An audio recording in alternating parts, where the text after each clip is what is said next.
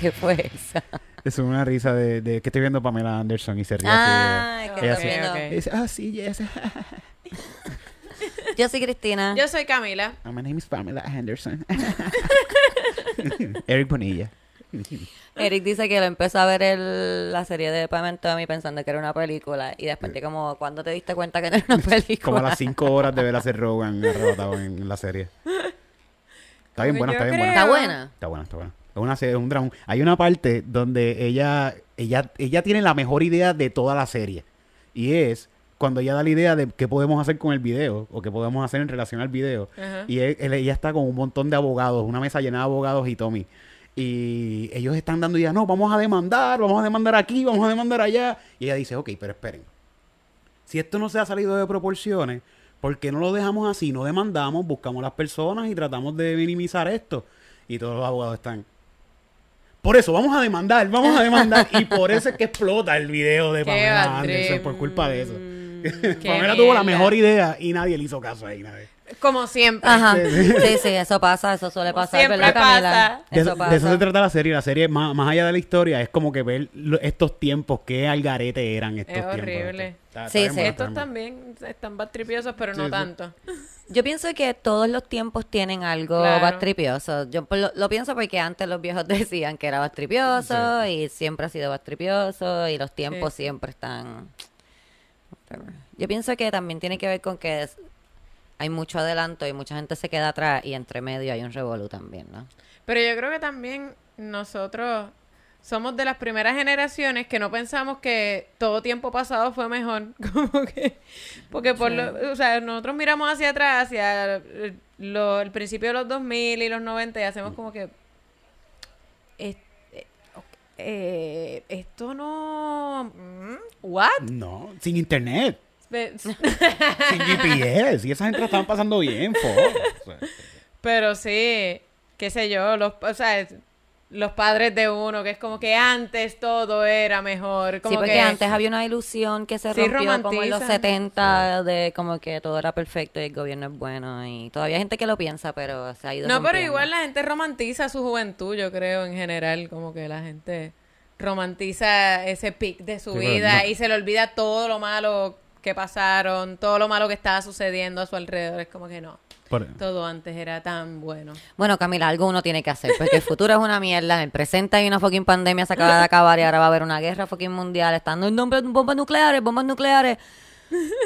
Uno tiene que hacer algo. Ahí sí, definitivamente, yo puedo decir como yo que la pandemia... Cuando yo era chamaquita, que yo lo que hacía era ir a Palmas del Mar con una amiga mía a fumar marihuana, esos eran los mejores tiempos.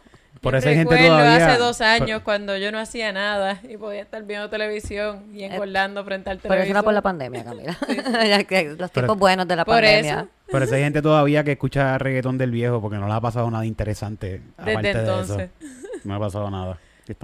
Me gusta que se perreo en high school. A mí me gusta Wichetta y Tego Calderón. Y yo, bueno, pues nada, está bien. Camila ofendida. Ataque, sí. Porque uno lo puede escuchar. Como que uno puede escuchar cosas nuevas, pero porque uno no puede escuchar cosas viejas también. ¿Ustedes están en grupo de clase graduando o algo así? No, el bicho. Yo no tenía amigos. Yo estoy en un grupo de clase.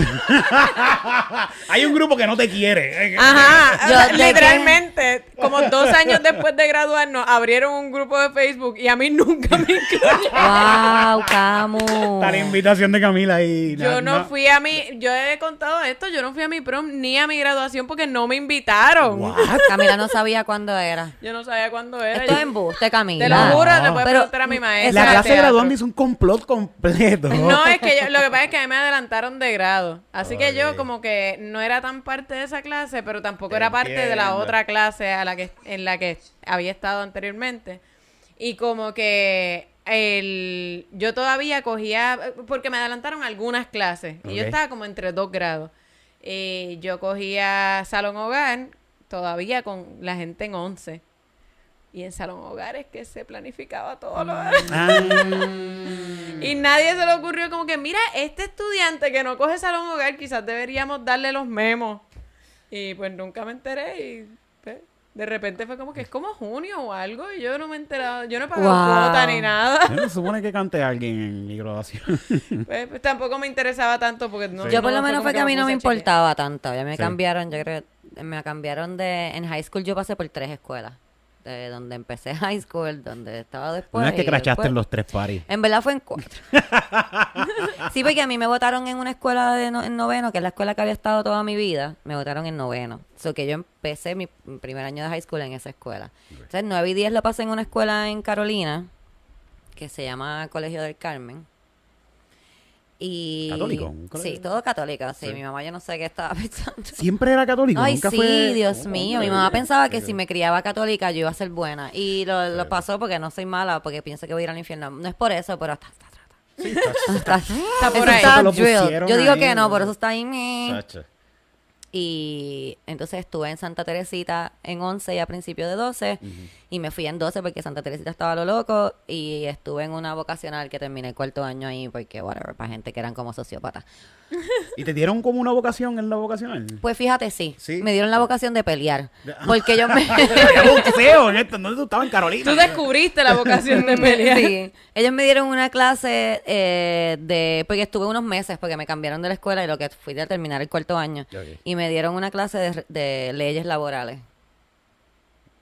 Como para que vayas a trabajar ya. De leyes laborales para que no te cojan de pendejo cuando estás trabajando. Porque obviamente, bueno, si no puedes estar en una escuela normal, estás aquí. No puedes estar en una escuela regular. Hay algo ahí.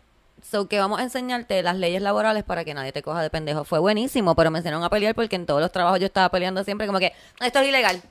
Esto es ilegal. Tú me tienes que dar un break. Yo no puedo trabajar 12 horas sin un break de comida. Esto es ilegal. Y totalmente, pues no es tan bueno para los patronos en Puerto Rico. ¿Cómo que no me puedo comer un nugget? Yo tengo derecho a comerme un nugget. Ahí lo dice la ley, estaría cabrón. Yo tengo un pana que siempre me hablan de trabajo así. Me acuerdo de un pana que me dijo que lo botaron de Burger King porque se comía los nuggets. A mi papá lo botaron de Uruguay. Pero te voy a decir, no es porque se comía los nuggets. Ajá. Es porque se comía los nuggets frente a todo el mundo. Por eso mismo. Era eso. Pero la cuestión es que él estaba como que, pero ¿por qué me van a botar por comerme los nuggets, loco? Si yo estoy trabajando y estoy haciendo comida y me da hambre. O sea, que él estaba serio en su planteamiento. Oh, wow. De yo me puedo comer los nuggets mientras estoy trabajando. No te puedes meter nada a la boca mientras tú estás trabajando con comida. No. Nada. Agua. No, agua es lo único. Y cuidado, es como que, agua, lejos. Y no de allí. No. No puedes tomar. Dios mío, santo padre amado. Se volvió lo que iba a decir. El del nogue me dejó bruta.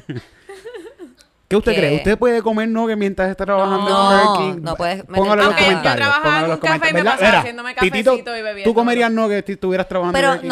Pero no, Titito haría lo mismo que yo digo. Titito cogería el nogue y daría una vuelta por la cocina. Y en esa vuelta por la cocina tú te comes el nogue. Pero tú no puedes estar friendo nogue. Y mientras estás friendo nogue, coger un nogue y metértelo a la boca. Por eso, lo votaron por caripelao. No fue por comerse el nogue. Es que yo creo que yo estoy un poquito a favor de él. Porque cuando yo trabajaba en la pizzería, yo le tiraba... le tiraba pepperoni a la pizza y un pepperoni encima. Para cuando pasara por el horno, saliera el de arriba bien tostadito así. Y yo los cogía y los sacaba aparte. Y yo estaba todo el día comiendo pepperoni tostado así, bien trigo. En la miseria. Ok. Pero en la cara de todo el mundo. Sí, me tripeaban y todo. Como, claro, este cabrón se pasa comiendo pepperoni. No puedo. ¿Qué pizzería era esta? King Pizza, la mejor pizza de calle frente a la universidad allí de calle. Vayan payasos, está bien cabrón. Eso ahora le meten cabrón. King's Pizza, el rey de la pizza. Wow. Cuando vayan para King's Pizza le dicen que fue por Eric. Le dicen que quieren el especial de Eric con doble pepperoni y que salga tostadito. Pero me los dan. No se queden con ellos. Pero que te los dan aparte. Como que pasan la pizza, entonces te los ponen aparte en un cup. Pero si lo hacen eso tienen que ponerle mi nombre. Pizza al estilo Eric. Y estilo le ponen Eric así para picar el pepperoni aparte. ¿Cómo se llamaría esa pizza? Estilo Eric, así, no tendría como un nombre. ¿Cómo te dicen a ti en Calle? Bombón pizza. La bombón pizza tiene doble pepperoni. Y no es que tiene doble pepperoni, es que cada pepperoni tiene 2, ¿sabes? Son 2 pepperoni. Exacto. Y te dan el tostadito de arriba en un copa aparte. Sí. Qué rico, me dieron ganas de ir a comer pizza en King Pizza. Qué rico. Leyes laborales. No, lo que iba a decir de las leyes laborales fue que la última pelea que tuve en un trabajo fue por esa clase. Y eso fue los otros días, mi último trabajo de mesera, porque el jefe quería darle... Había una actividad especial y él quería dar de las propinas de la actividad especial pagarle al manager del restaurante. Y yo ahí como que... ¿Propina? Eso es ilegal. Eso es ilegal. Y él, no, pero es que esto es una actividad especial. No es como que en el restaurante normal. Y yo, no, pero es que no, las propinas son de nosotros, los meseros. Tú no puedes tocar eso. Y mucho menos para pagarle a un manager. Y mucho menos sin preguntarnos a nosotros primero. Sí, eso es ilegal. Y él ahí como que, pero no, pero... pero es que esta actividad la hice yo y la escogí yo. Es más, esas propinas yo las saco antes de que... Él me hizo un cuento cabrón de que él ponía las propinas antes y él decidía qué hacer con esas propinas. Y yo, se llaman propinas. Se llaman propinas, ¿verdad? Y en el papel, en el contrato que tú firmaste con ese cliente, dice propina. Eso es mío. Eso es mío, no, eso no es de más nadie. Sí. Y estuve jodiendo hasta que... asalariado. Ya no trabajo ahí. Pero de nuevo, ¿usted quiere trabajar en un sitio donde les roban? Ni lo acosan sexualmente. No. No. Titito se ríe porque sabe que es verdad. Ni donde degraden su trabajo, ni donde... Donde no te respeten, punto. Sí. Yo pienso que uno no debe trabajar donde no respeten como individuo y donde no respeten tu trabajo y el trabajo que tú pasas para tener el craft que tengas, sea cual sea, punto. Si tú eres un buen mesero, si tú llevas esa bandeja ahí rapidito, no se te cae nada, 8 platos, pam, pam, pam, pam, pam, pam, a ti no te pueden tratar como si tú no sabes lo que estás haciendo, porque tú eres un buen mesero. Y en general, en la vida. O sea, no seas actor, nunca te van a respetar. Lo digo por cosas que nos pasan a nosotros también como comediantes. Lo que pasa es que usé el ejemplo de mesero, pero whatever. El punto es que, no sé si se dieron cuenta, pero por primera vez... ¿Qué pasó? Los episodios de YouTube y de Spotify salieron el mismo día. ¡Iguales! ¡Wow! Yes, no salieron iguales porque pues tú sabes que el rendering se tarda un poco y pues whatever. Pero salieron el mismo día y quiero agradecerle a todas esas personas que hasta el momento son unas... les digo ahora porque está el anuncio de... Son unas... 760 personas que los amo, los fucking amo, los fucking amo. Como el podcast tuvo un ¿cómo se llama? De 700%. Un crecimiento de 700%. Gracias a ustedes, son los fucking mejores. Los amo. Thank you. Y yo sé que me tardé un montón de tiempo, pero... Ya lo hice, lo logré. Estamos ahí, estamos llegando. Y los que están escuchando en podcast, porque también hay un montón de gente que lo escucha en podcast, que prefieren escucharlo en podcast porque me mandaron fotos desde el carro y Valís me mandó una foto de que estuvo bien bueno el acento cubano. Y eso está súper brutal. Pero si pueden, de casualidad, están en YouTube y le dan como un like ahí. Sí, eso siempre nos ayuda. Los likes nos ayudan, sus comentarios nos ayudan, que nos vean nos ayudan. Sus comentarios... El engaging. Quiero decir que cualquier tipo de comentario. Hubo una persona que nos comentó en este último episodio, no sé si lo vieron, en el episodio que hablamos sobre la señora del Uber, la cubana. Y él nos estaba comentando que pensaba que nos estábamos burlando de ella. Quiero decirte que tienes razón. Nos estábamos burlando de ella, pero entonces él nos dice como, pero ustedes no saben si ella pasó hambre, se le murió gente en Cuba, o si sus hijos han pasado hambre, tú tampoco sabes lo que ella pasó. Esa tipa pudo haber venido en un jet privado de Cuba, tú no sabes. Pienso que él está hablando, proyectándose obviamente, porque él dice que su mamá es cubana y entiendo, y no me burlaría jamás de tu mamá, no conozco a tu mamá, ¿verdad? Y si tu mamá pasó por esas cosas, lo siento mucho y nunca me burlaría de ella. Pero esta tipa yo no me estaba burlando de ella porque era cubana, o porque vino de Cuba, o porque pasó por la doctrina que pasó. No fue por eso, fue porque era racista. Y dijo comentarios racistas. Y de esos comentarios racistas yo me estaba burlando. Eso es todo. Pero puedes comentar, lo agradezco como quiera, me gusta mucho. Y pues, súper cool. Y como quiera, los que comentaron que les gustó mucho, los amo también. Mi acento cubano, yo soy bien buena haciendo acentos, tengo que admitirlo. Soy tremenda haciendo acentos. No lo hago porque pienso que está como hacky, ¿verdad? Estar haciendo acentos de la gente para tripeárselo. Pero cuando la merita, me encanta hacerlo, lo amo. Y en este caso de ese cuento, lo hice. Lo meritaba. Un par de gente me escribió como que ese acento cubano, gracias, lo amo. Quiero decir que tenemos dick pic. Yes. Este dick pic viene directo desde Australia. Esto es un dick pic internacional. Este dick pic viene directo desde Australia. Es un pene de koala. Sí, es un pene de koala. Yo sigo a unos creadores de contenido en Australia. Ella se llama, lo estoy buscando aquí rapidito. Lo sigo porque yo en verdad lo sigo porque hay un tipo que es el host del podcast donde yo la vi a ella y la empecé a seguir. Él está buenísimo, está lleno de tatuajes y yo dije, diablo, este tipo está bien bueno, y le di follow. Y ahí vi que él tenía un podcast y en el podcast la veo a ella y ella es súper cool, su energía es súper cool y le doy follow. Ella estaba quejándose los otros días de que le enviaron un toilet dick pic ¿Qué es un toilet? Okay. Pues eso es lo que vamos a ver ahora, ¿ok? Okay. Eso es lo que vamos a ver. Yo me imagino lo que es, pero esto es una nueva versión de Dick Pic para mí, ¿sabes? No, yo creo que no es una nueva versión. Creo que lo hemos visto antes aquí. Sí. Es un toilet dick pic y yo le escribí rápido, please, envíame eso, yo tengo un podcast, y ella fue súper cool y me lo envió, durante el último open mic donde yo estaba trabajando. Y cuando yo abrí este mensaje que tenía esos penes ahí, estoy escribiendo, y Eric, dile a Camila lo que tú... Yo estoy viendo a Cristina escribiendo, pero yo sé más o menos qué es lo que está pasando, y le digo a Ernesto, está Ernesto Arocho conmigo, y me dice, le digo, Ernesto, chécate lo que está escribiendo Cristina. Y Ernesto va a mirarme. ¡Ay! No. A Titito también se lo hice, ¿verdad? A ti te lo dije también. Titito, ay, Dios mío, no, hay un bicho ahí. Está texteando. Y después el bartender del sitio me dice igual que el tipo que envió el igualito. La cosa más rara es que yo le estoy diciendo a ella como que gracias por enviármelo. O sea, que lo que yo estoy escribiendo es gracias por enviarme este pene gigante. Me hacía falta. El muchacho de la barra me dice algo y yo me doblo así a hablar con él. Ajá. Y yo, no. Fue que me lo enviaron y él, sí, no te preocupes. Y yo, no, me lo envió una muchacha porque se lo enviaron a ella. ¿Y el qué? Y yo, yo tengo un podcast. La música de fondo, la gente hablando. No, me tocaba subir, fue un bad trip, pero recibirlo fue bien cool y los tengo aquí. No sé si son dos, porque ella me escribió, here you go, 2 different guys send me toilet pics this week. Lucky me. Ah, son dos bichos. So, que creo que son quizás dos. Son, pero es que... pero los vamos a ver. Te lo voy a enseñar a Camila primero para que Camila tenga su... Ay.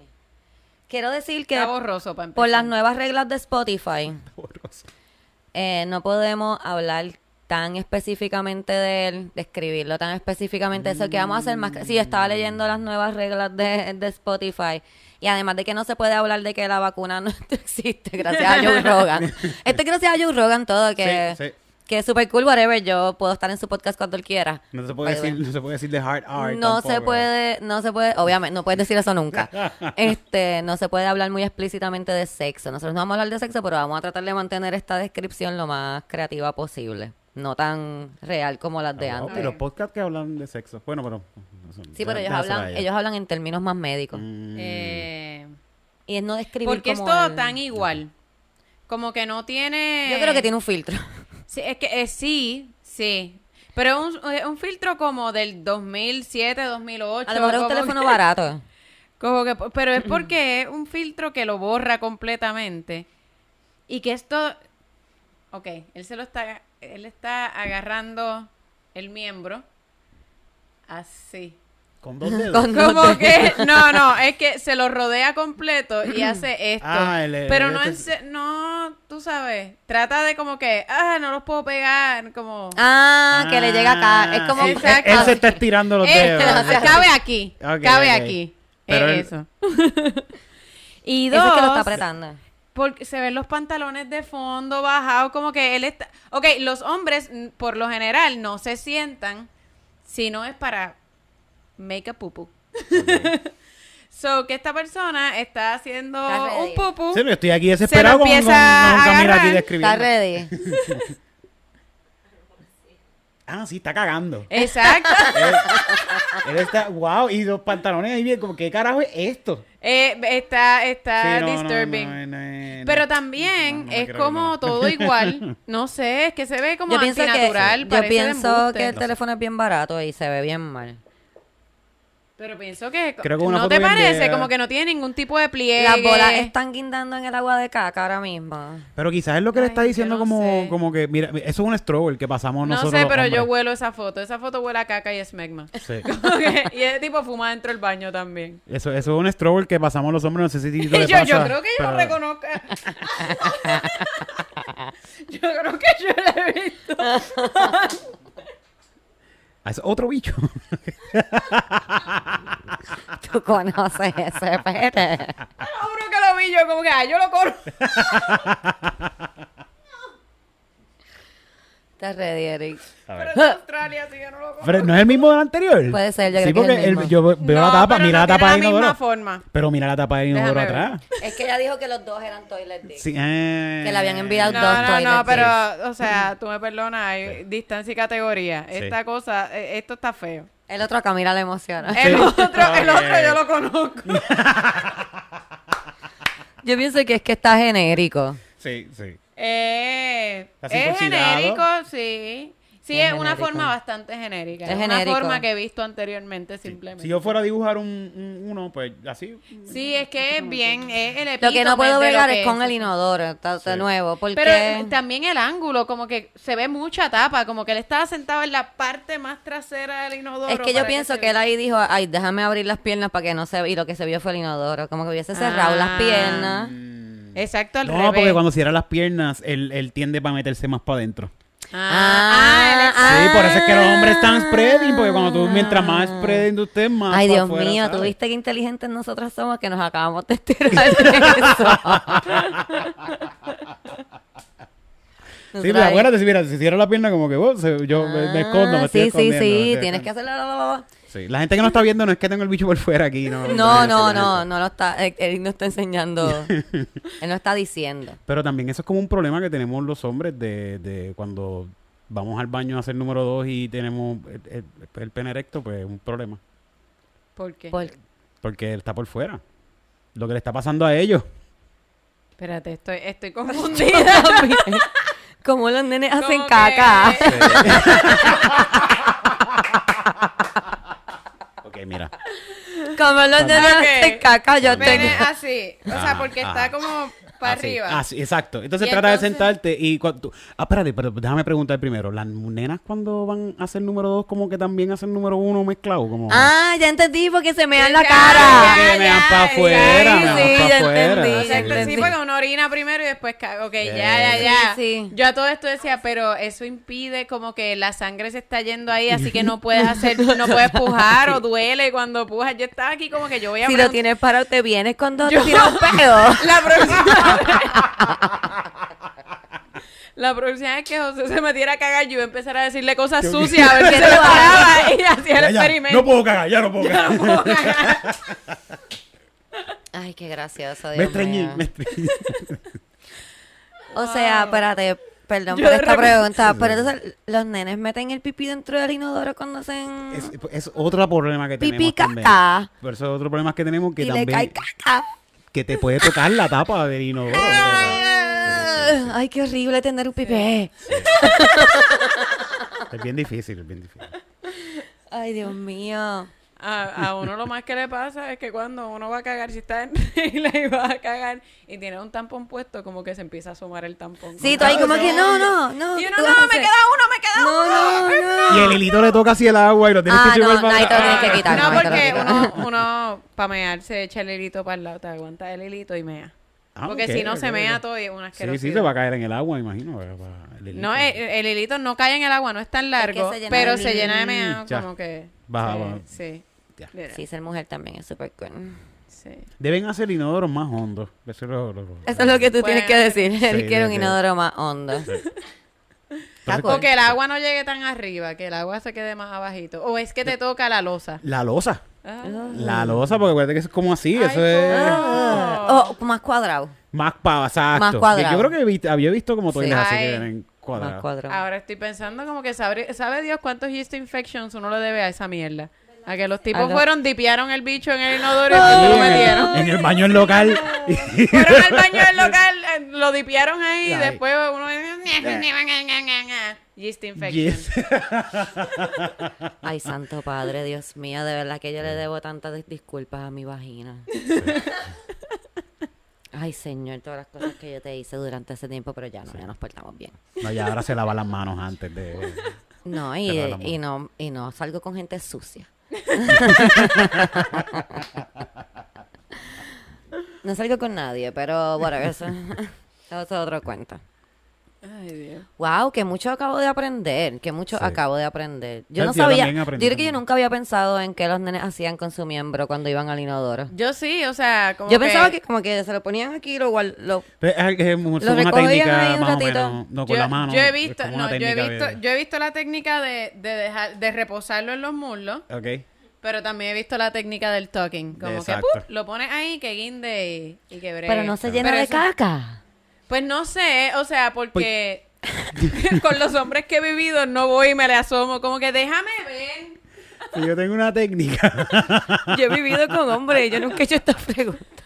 Yo tengo también otro problema más, porque yo me meto la mano y me siento así como que me... okay. Y a veces si estoy mucho rato, como estoy pillando la mano se me duerme, se me queda así dormida, como... Y me da un calambre, cabrón, en la mano. Dios mío, qué difícil es cagar siendo hombre. Ahora me acabo de enterar por qué mi novio se tarda fucking 45 minutos cagando. Es difícil. Se tiene que agarrar el huevo, se le duerme la mano. Tiene que mear primero. Tiene que meter el huevo. Mear porque ellos mean y cagan. O sea, un poquito. Y después se lo saca el huevo. Espera que se le baje la erección si tiene uno. No, si tienes erección, tú no vas a cagar, de verdad. Pues casquetearse antes. Exacto. No es fácil, no es fácil. Yo pensaba que nosotros la teníamos mal, pero... No. Yo siempre me preguntaba, ¿por qué se tardan tanto en cagar? Como que son horas. Sí. Bueno, veces, porque después de que hacen todo eso, tienen que limpiarse lo que se cagaron de las bolas, porque se cagaron. Tienen que lavarse las bolas, tienen que despertar las manos. No se le duermen las piernas también, es como con calambre de piernas y de manos. Otra cosa también, no, pero esto es más sobre el toilet dick pic. Okay. ¿Por qué él está sentado en el inodoro? Ok, pienso que él está casado o vive con su mamá. ¿Por qué en el inodoro? Porque tú estás sentado en el inodoro tomándote una foto de tu bicho, si te puedes tomar una en el trabajo. ¿Dónde está esta persona? Sí. Lo que yo pienso es que a mí me ofendería un montón, porque sería como que estaba cagando y pensé en ti y decidí enviarte todo eso. Tú pensaste en sexo mientras cagabas. ¿Qué estaba aparentemente Erika hace eso. Por eso pasa, se le para. Pasa. Pero ustedes no se han mirado al espejo y han dicho como que, ay, mira, las tetas hoy se me ven lindas. ¿Eso pasa? Sí, claro. Pues también nos pasa, ¿no? Mira, claro, es en el inodoro porque ya te lo estás agarrando, estás ahí pendiente a él, el resto del tiempo no estás tan pendiente. Sí, está ahí. Sí. O sea, es como que por eso también lo hacen en el cuando se bañan, porque se están bañando y dicen, mira, esto que está aquí. ¡A diablo! Se me había olvidado. ¿Cómo tú estás? Ay, caliente nene. Déjame tomarte foto de este maquinón. ¿Tú sabes?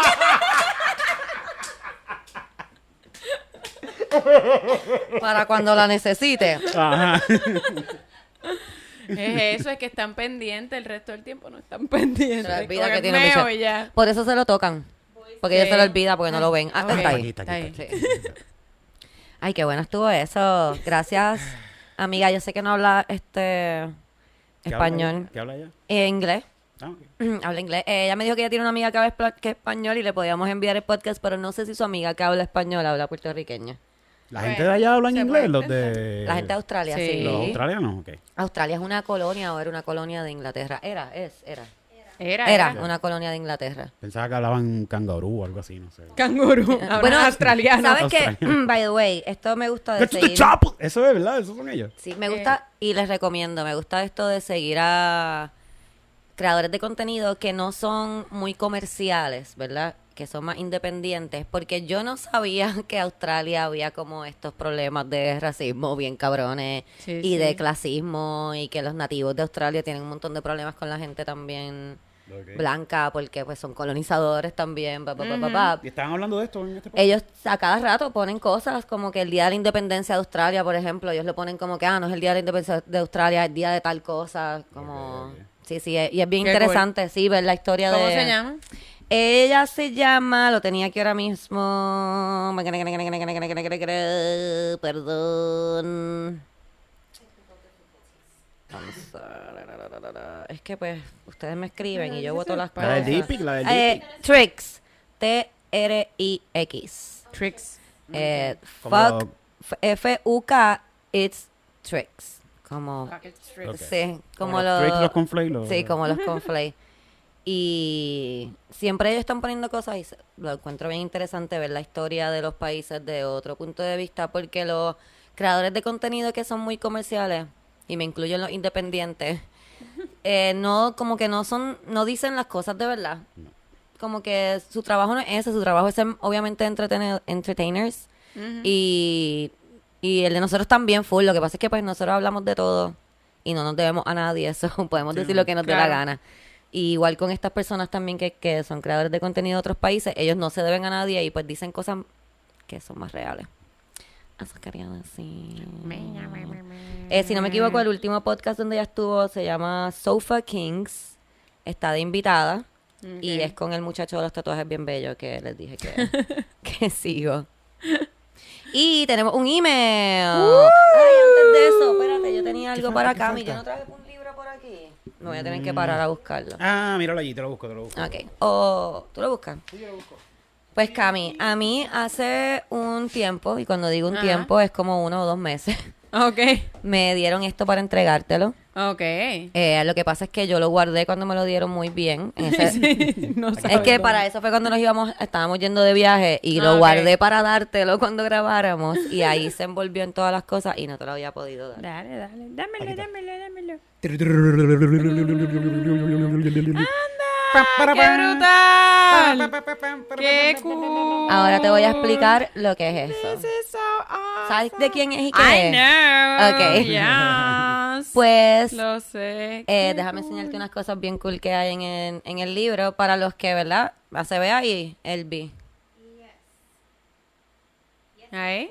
Yes. Excelente.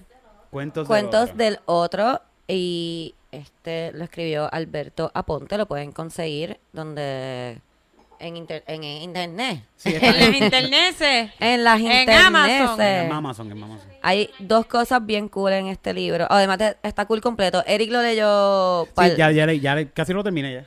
Está bien bueno. ¿Cuál es tu cuento favorito? El de aquí, por supuesto. Pues eso es lo que te iba a enseñar, Camila. Yes. ¿Te acuerdas del cuento? Claro, míralo ahí. Para las personas que nos escuchan, nosotros cuando hicimos el episodio que grabamos en la Yupi, nos enviaron un email haciendo un cuento. Los que escuchan el podcast ya, es el cuento de la Comay. No sé si se acuerdan de ese cuento de miedo de la Comay. Terrorífico. Es súper de horror. Pues cuando él nos dice, ¿verdad? Que cuando nosotros leímos su cuento aquí en el podcast y cuando él vio la reacción de nosotros y que nos gustó mucho y que le dimos muchas palabras de que está súper cool y qué sé yo, él se pompió tanto que él hizo este libro, que él llevaba mucho tiempo queriéndolo hacer. Y déjame enseñarte otra cosa bien cool. Y el editor es Omar Mora. Ese es Omar Mora, mi estudiante. No sé, puede ser. Si es Omar Mora, mi estudiante, yo me voy a morir. Yo espero, porque ya que te pusiste así. Es que mi estudiante sacó un libro el otro día de poesía, así que es posible que sea así. Es Omar Mora, yo me voy a morir. Lo más que a mí me dio sentimiento, además de que él dijo que lo hizo, que verdad que nosotros lo ayudamos a inspirarse a hacer su libro, es esto.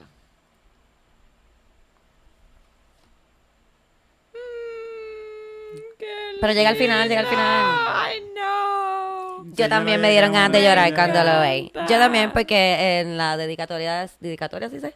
De su libro dice, sin ustedes esto no habría sido posible. Oh. Y dice, gracias. Y abajo dice, yo esperaba más de ti. Y me da sentimiento de decirlo, Brutal.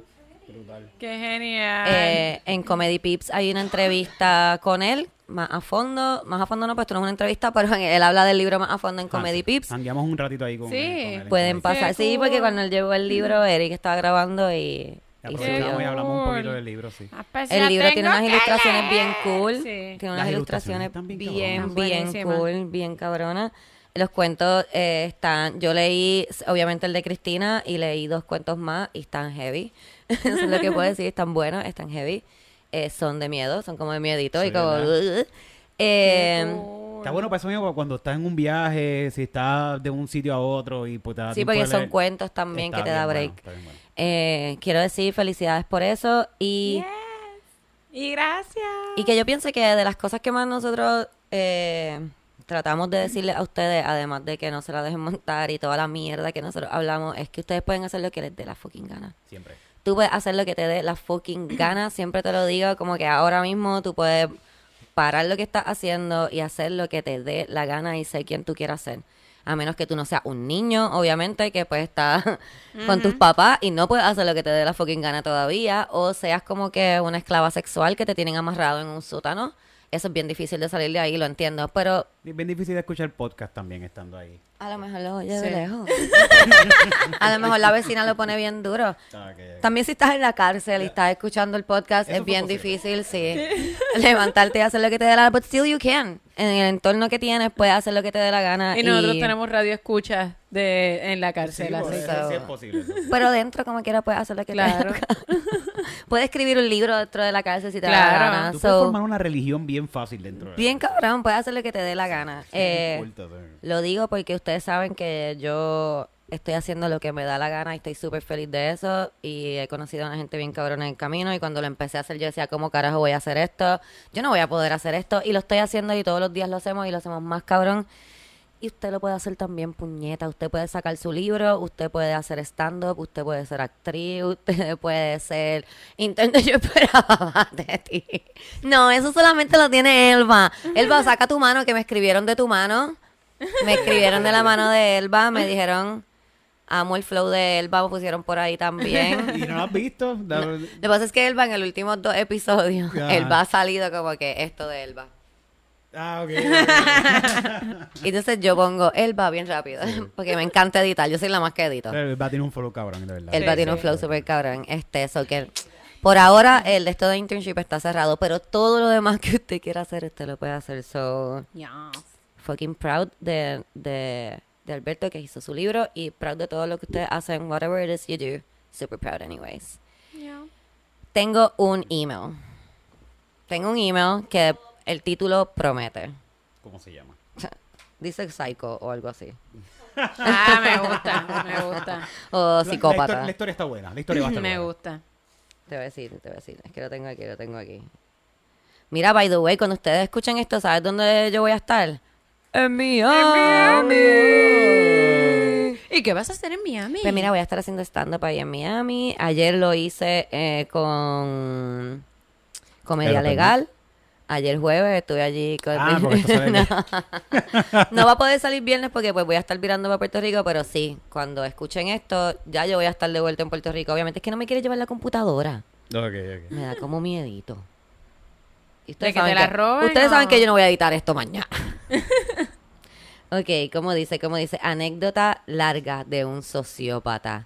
Tengo uno también que me enviaron que lo quiero abrir, pero no lo voy a abrir todavía porque pues hoy voy a leer el de sociópata, pero el título de eso se llama Niveles de Conexión y me gusta mucho. Pero sociópata como que promete. ¡Boom! Camila, ¿quieres? Dale. Está larga. Ella dijo que era larga. Pues bueno, pues voy a hacer todo lo posible por leerlo. ¿Cuánto llevamos? Rápido. 39. Ah, pues dale. Okay. O sea, tenemos como... Hola a cada uno de ustedes allá en Estudio Gatito. Hola. Soy fiel a ustedes desde que un buen amigo, hombre, me recomendó el podcast. Y honestamente, ya no puedo pagar terapia por el momento. Es lo mejor que me ha pasado a mí, es lo mejor que le ha pasado a mi salud mental y emocional. Gracias. Me amo. Y gracias a tu amigo. I've been there. Y sí. Sí, yo hago esto por lo mismo. Desde el primer mes llevo pensando en todas las vivencias que me gustaría enviarles, pero nunca sentía que había una lo suficientemente jugosa y longeva a los Rosas de Guabate que sea digna hasta que ¡boom! Recordé al desgraciado. ¿Cómo siquiera pude olvidarlo? Wow. ¿Cómo pude dejar pasar a quien abrió la puta caja de Pandora de todos los traumas de mi existencia? Porque uno lo olvida. Eso es lo que pasa. Es lo que iba a decir. Tú sales de la relación y no te acuerdas. Tu cerebro lo bloquea. Es un survival skill que tiene tu cerebro. Cuando tú pasas por algo traumático, lo borras. Lo borras. En fin, esta historia comienza conmigo a los early 20s. Una bebé inocente, llena de esperanza y visión, que se metió con un loco de esos que hasta te hacen dudar a ti misma si son malos de verdad o eres tú la loca. Gaslighter, motherfucker. Eso lo digo yo. Okay. El desgraciado, como yo le apodé de cariño, es el tipo de persona que ayuda a la gente que no conoce a cambiar gomas en la avenida. Ok, estoy teniendo un poco de trigger. Arrancando. O yo tuve una sesión con mi psicóloga, se supone que yo, sabes, que yo esté limpia hoy. Le limpia el techo a las viejitas de la calle de gratis, ayuda a sus abuelos, es un amigo de esos excepcionales que todos aman, por lo cual estamos hablando de un gaslighter, manipulador y autodeclamado víctima. Iba a decir, uno tiene que tener cuidado, yo siempre lo he dicho, con las personas que son muy buenas. Sí. Siempre ten cuidado con esa gente que hace muchas cosas porque son buenos. Ay, como Dios que mío. ¿Qué tú haces por las noches? Porque te digo, mis triggers están ahí. Porque yo entiendo que tú cambias una goma, pero tú cambias una goma y le limpias el techo a todas las viejitas. De sí, ay, sí. No. Yo tuve un jevo que hacía todo el servicio comunitario del mundo. Because he was a bad man. Sí. Mira cómo Raymond camina. Yo lo tengo aquí, no lo quiero decir. Yo lo tengo ahí en la punta. No voy a tirar el medio a Raymond. Pero ese es el ejemplo que todos pensamos. Yo lo sé. Yo no quiero ni imaginar lo que hace Raymond. Yo no me quiero imaginar su sótano. No, Sacho. Uy, no, muchacho. Y yo viniendo de una familia con generaciones de maltrato que no reconocía lo que es una relación saludable, vi en esta persona todas las cualidades de alguien bueno y confiable. Amiga, yo no vine aquí a que me atacaran. Yo vine aquí a leer emails y reírme. Yo tenía que pasarla bien. Me abrí a mi sexualidad por primera vez en mi vida con esta persona. Asimismo, sabiendo que él tenía una enfermedad de transmisión sexual, me persuadió a que no usáramos protección.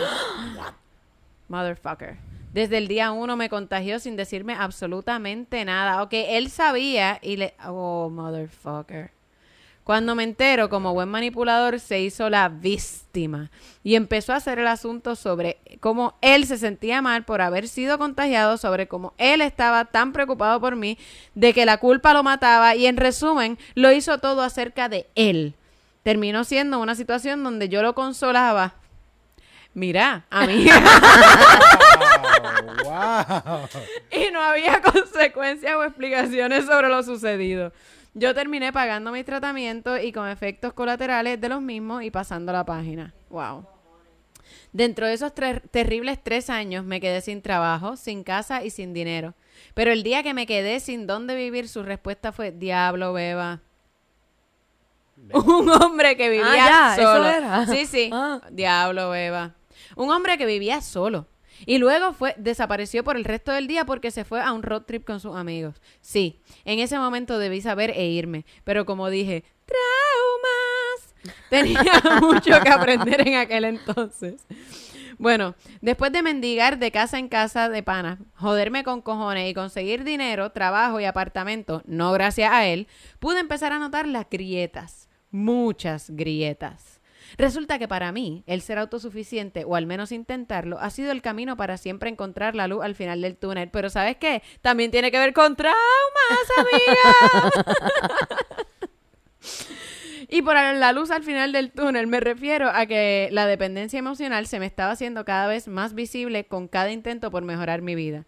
Y ya el amor no me tenía ciega ante las cosas que me estaban pasando, como el dinero que perdía por estar dándoselo cuando él ganaba más que yo. El tiempo que invertía haciéndole comida, compras, diligencia y nunca era notado. Yo me voy. Sí. Y nunca era notado un agradecido. Como yo te estoy dando dinero, si tú ganas más dinero que yo. ¡Hasta cabrón! Tiempo que no recuperaré nunca. Ni dinero. Tampoco vamos a recuperar el dinero. Ya yo estoy aquí contigo. Yo estoy aquí. Esta historia es nuestra ahora, amiga. Y ni hablar. Un grupo de apoyo. De todo el migajeo en la relación. Cuando digo migajeo en la relación, piensen que esta persona era la más amable, menos violenta, física o verbalmente, amado hasta por la señora en la panadería, pero que nunca en 3 años me regaló ni un chicle para mi cumpleaños, Navidad, San Valentín, etcétera. Mucho menos me vio o me visitó cuando me enfermé, y cada vez que tenía un problema me enviaba emojis sin texto como apoyo moral.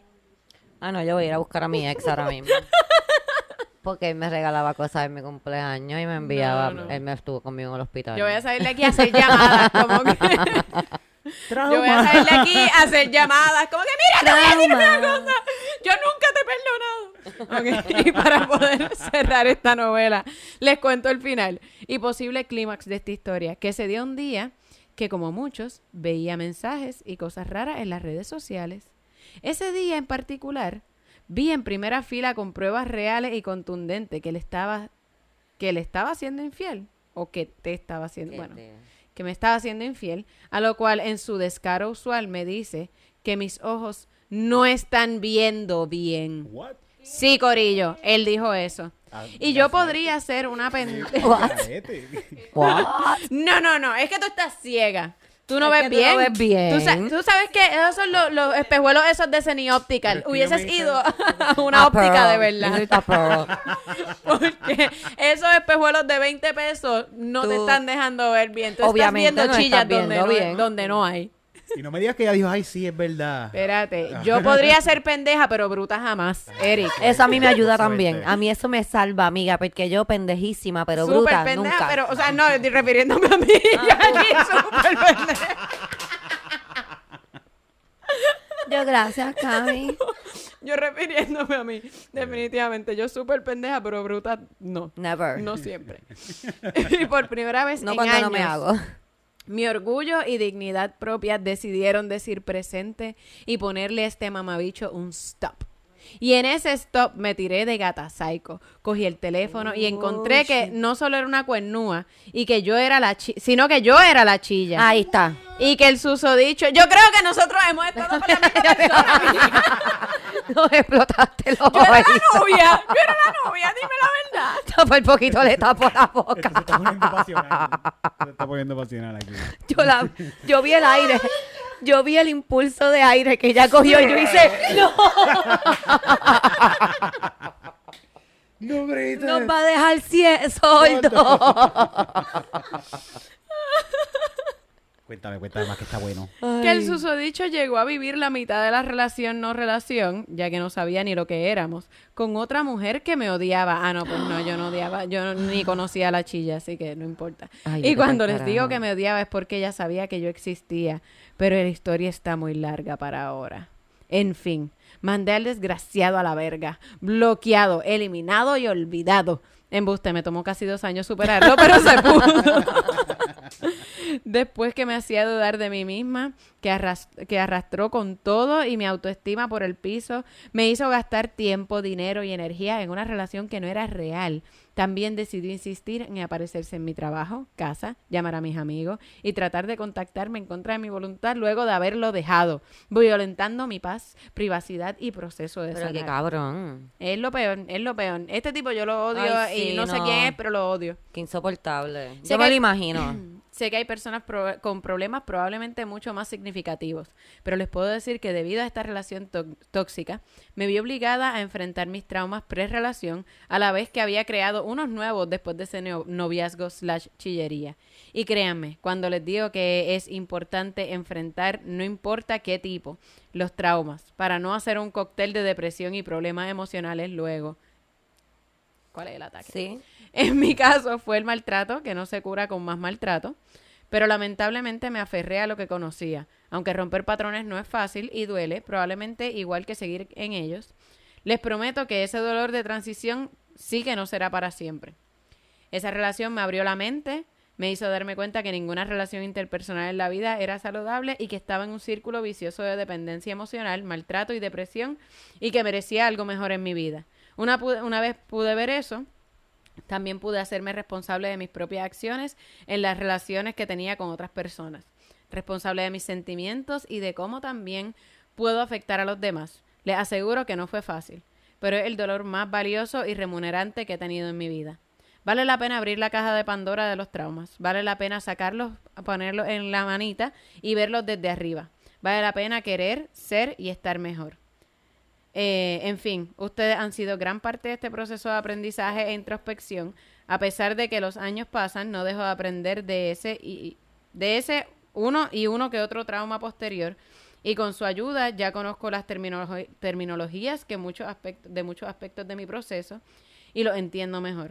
Los amo mucho y lo digo en serio. Gracias por lo que hacen y por ser mis amigos, aunque sea de un lado nada más, porque ustedes no me conocen. Un fuerte abrazo. Te amamos, no, tú eres mi amiga. Nosotros somos amigas. Tú eres mejor amiga de Camila. Camila me va a dejar. Yo te cambio la goma y te voy por ahí también. Qué rico. Te amamos. Wow, qué bonitas las palabras que dijiste. Pero creo que es bien importante lo que dijo sobre hacerse uno responsable también de sus emociones y de lo que uno causa en las otras personas.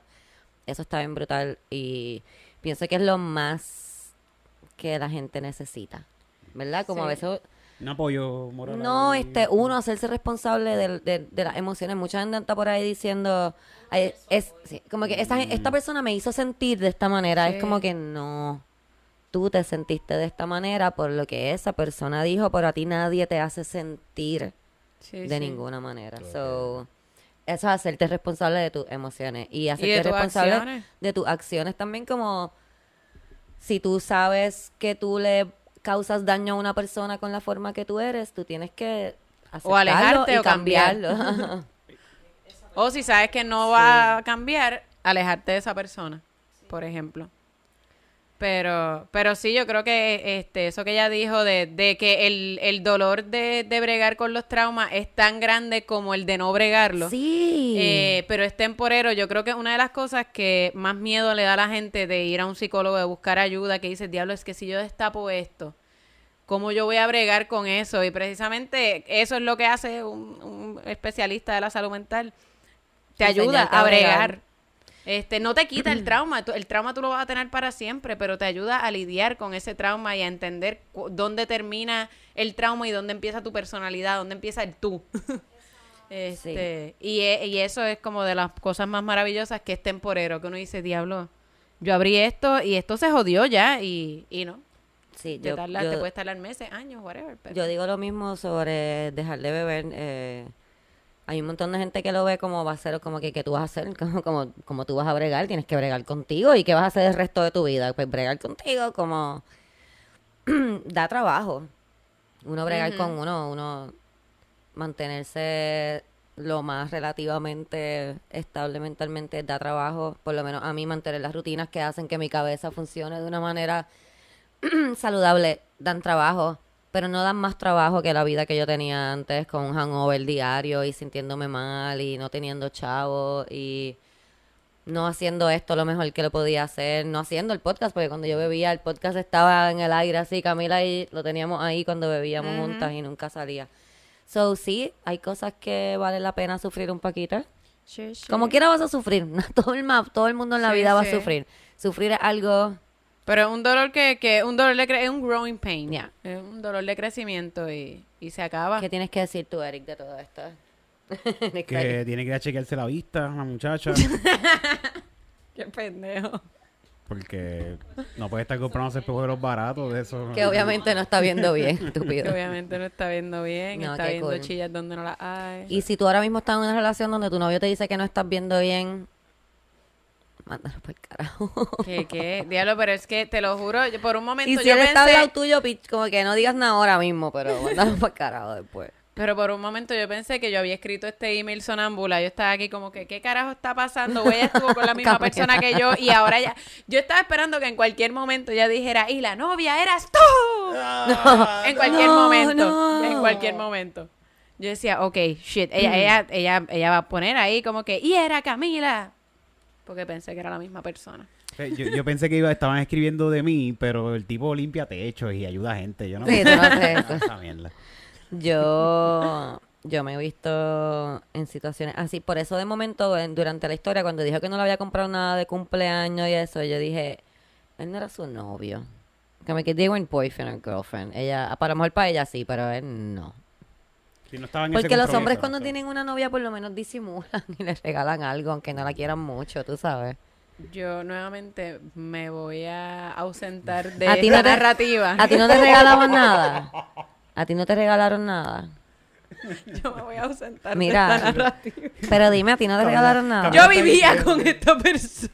Pero él te regalaba cosas, Camila. No estamos hablando de ese. Ese me daba cosas después de que me maltrataba para verla subsanar. Yo pensé que estaba hablando de ese. No, estoy hablando del que limpiaba, del que hacía limpiaba techo. Limpiaba techo. Es que también llegó a limpiar el techo, por eso yo dije, ¿qué? ¿Quién limpia techo gratis? Esta persona hacía servicio comunitario y qué sé yo. Y pues, él siempre estaba pelado, él siempre estaba pelado, yo lo mantenía y era como que él tenía chavos para, como que de repente llegaba con quesos caros y mierda, pero yo mi regalito, como regalo de cumpleaños. Ay, mira lo que traje para tu cumpleaños, una botella de vino y unos quesos para los dos, mamá.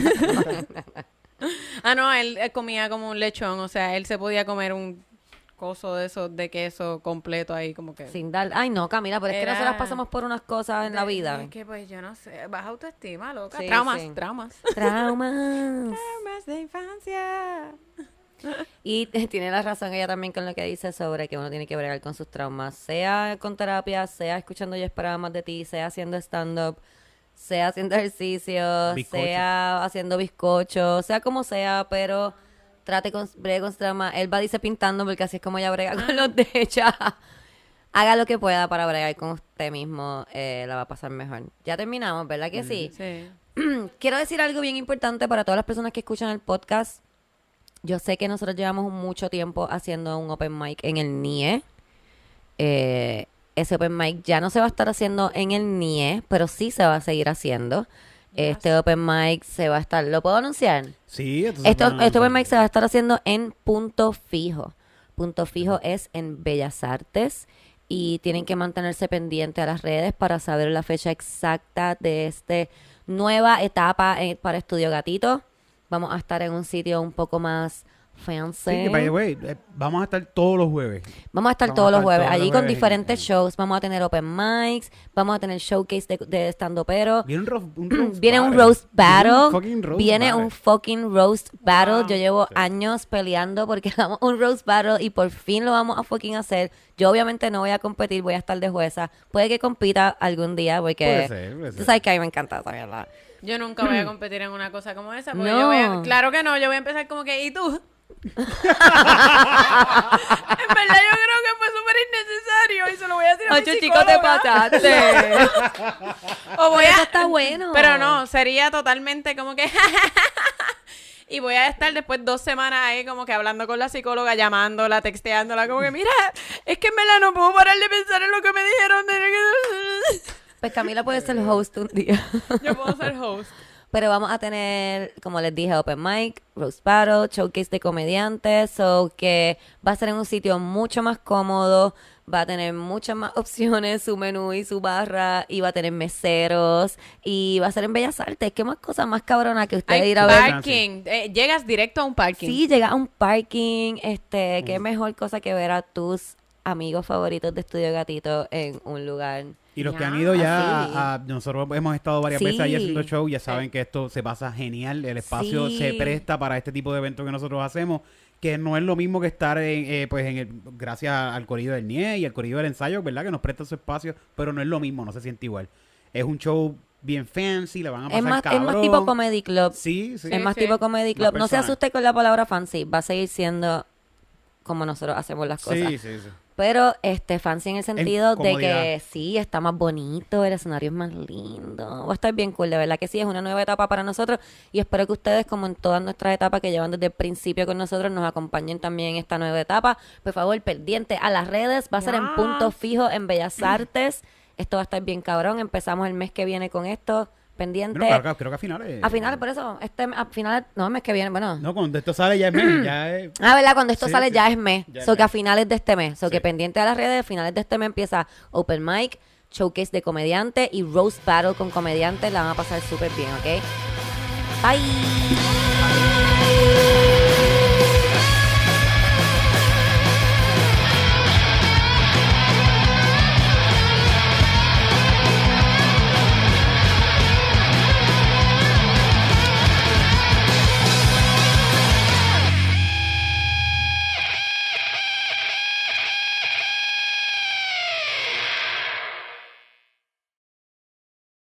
Yo me quiero acotar, pero hay una voz que me dice... ¡Todo el mundo conmigo!